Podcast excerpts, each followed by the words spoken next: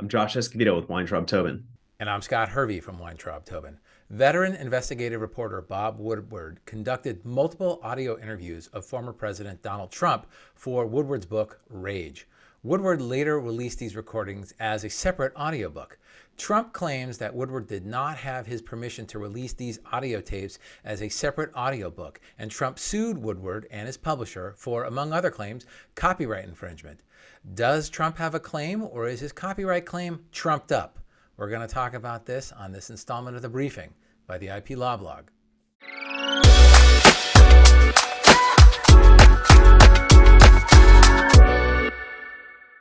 These are the facts according to Trump's complaint against Woodward and his publisher Simon & Schuster. Woodward sought and obtained from President Trump his consent to be recorded for a series of interviews and Trump, during these interviews, repeatedly informed Woodward that such interviews were for the sole purpose of a book. Woodward interviewed Trump both in person and over the phone on numerous occasions during 2019 and 2020. The audiobook, The Trump Tapes, is comprised of 20 audio interviews, one with Trump during his presidential campaign in 2016, and the remaining 19 from the interviews conducted during Trump's term as president. In Trump's complaint, he states that during the interviews, Trump repeatedly stated to Woodward, in the presence of others, that he was agreeing to be recorded for the sole purpose of Woodward being able to write a single book. The complaint notes a December 30, 2019 interview, which, according to Trump, exemplifies that the rights granted were limited.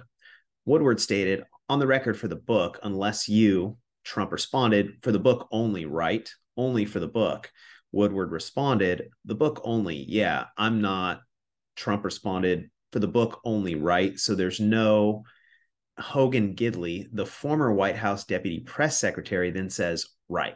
So there's no stories coming out. Okay.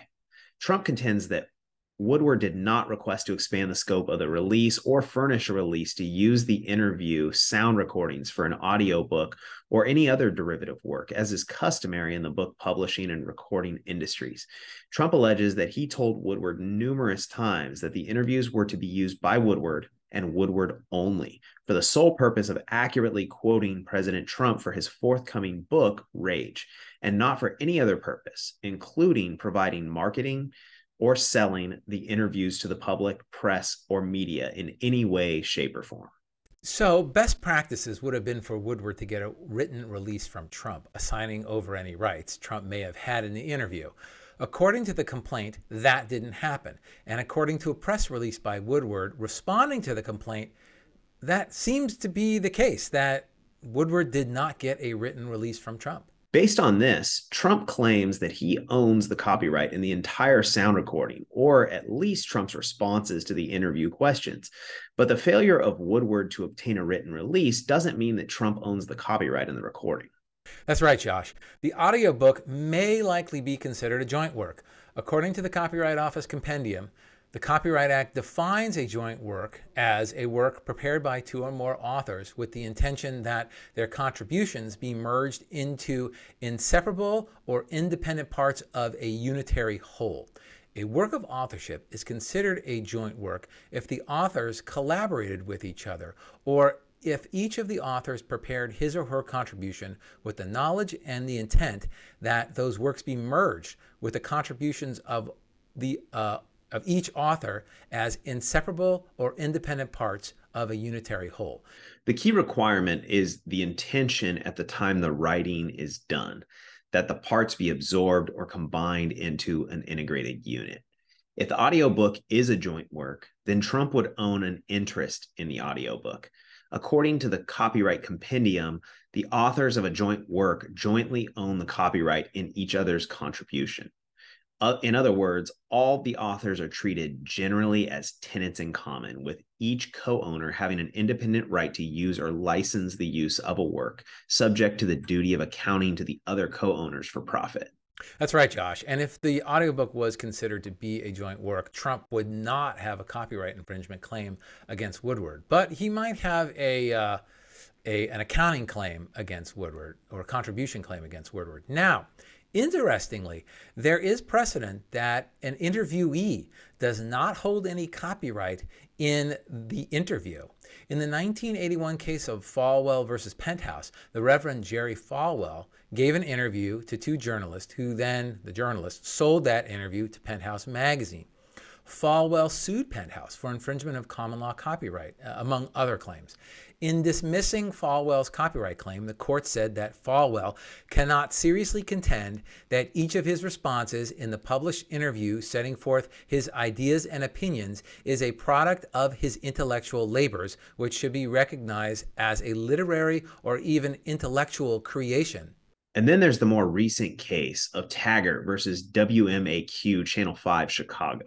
That's right, Josh. In that case, a Chicago television station videotaped a prison interview with a convicted sex offender in connection with a report on the lax regulation of summer camps. Taggart alleged that he requested that the tapes not be used in any manner, obviously after the interview was done. And when WMAQ broadcast an excerpt, Taggart sued for copyright infringement and some other claims. In ruling on the station's motion to dismiss, the court held that Taggart did not have a copyright interest in the unprepared and spontaneous utterances he made during the interview, and they dismissed his copyright claim. The basis of this finding is the Copyright Act's lack of protection for ideas. While courts have recognized common law protection for the spoken word, according to the Taggart holding, courts have not and cannot recognize a proprietary interest where there is no tangible embodiment of the expression of an idea. To qualify as an author under the Copyright Act, one must supply more than mere direction or ideas. According to the Supreme Court in Community for Creative Nonviolence versus Reid, an author is the party who actually creates the work. That is, the person who translates an idea into a fixed, tangible expression entitled to copyright protection. That's right, Josh. And based on that, the court found that the responses given by Taggart are not an expression of an idea for the purpose of copyright law.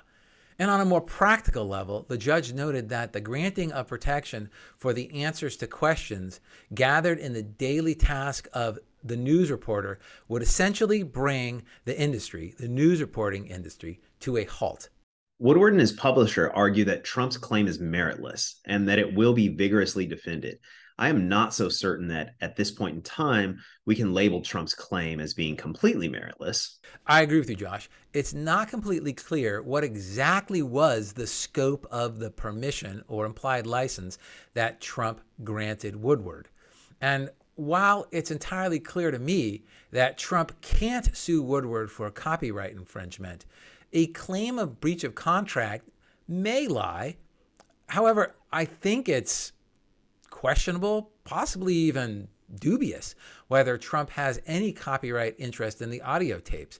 However, the Taggart case was decided in 2000. That's 23 years old. So it might be time for a new look at the analysis that that court engaged in when determining that Taggart had no copyright interest in his responses to the interview questions. I, I doubt that. I doubt that there'll be a different result here, but uh, it may be beneficial for the court to engage in that analysis. If, however, it is found that Trump does have a copyright interest in his responses, the best he's going to get is an accounting claim. That seems right, Scott. This is definitely an interesting case, and we'll have to keep an eye on it and report back. For sure, we will. Thanks, Josh. Thanks, Scott. Thanks for tuning in to this installment of the briefing by the IP Law Blog. Please remember to subscribe to our podcast and to our YouTube channel.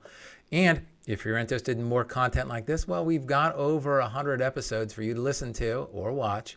And you can also visit us at theiplawblog.com.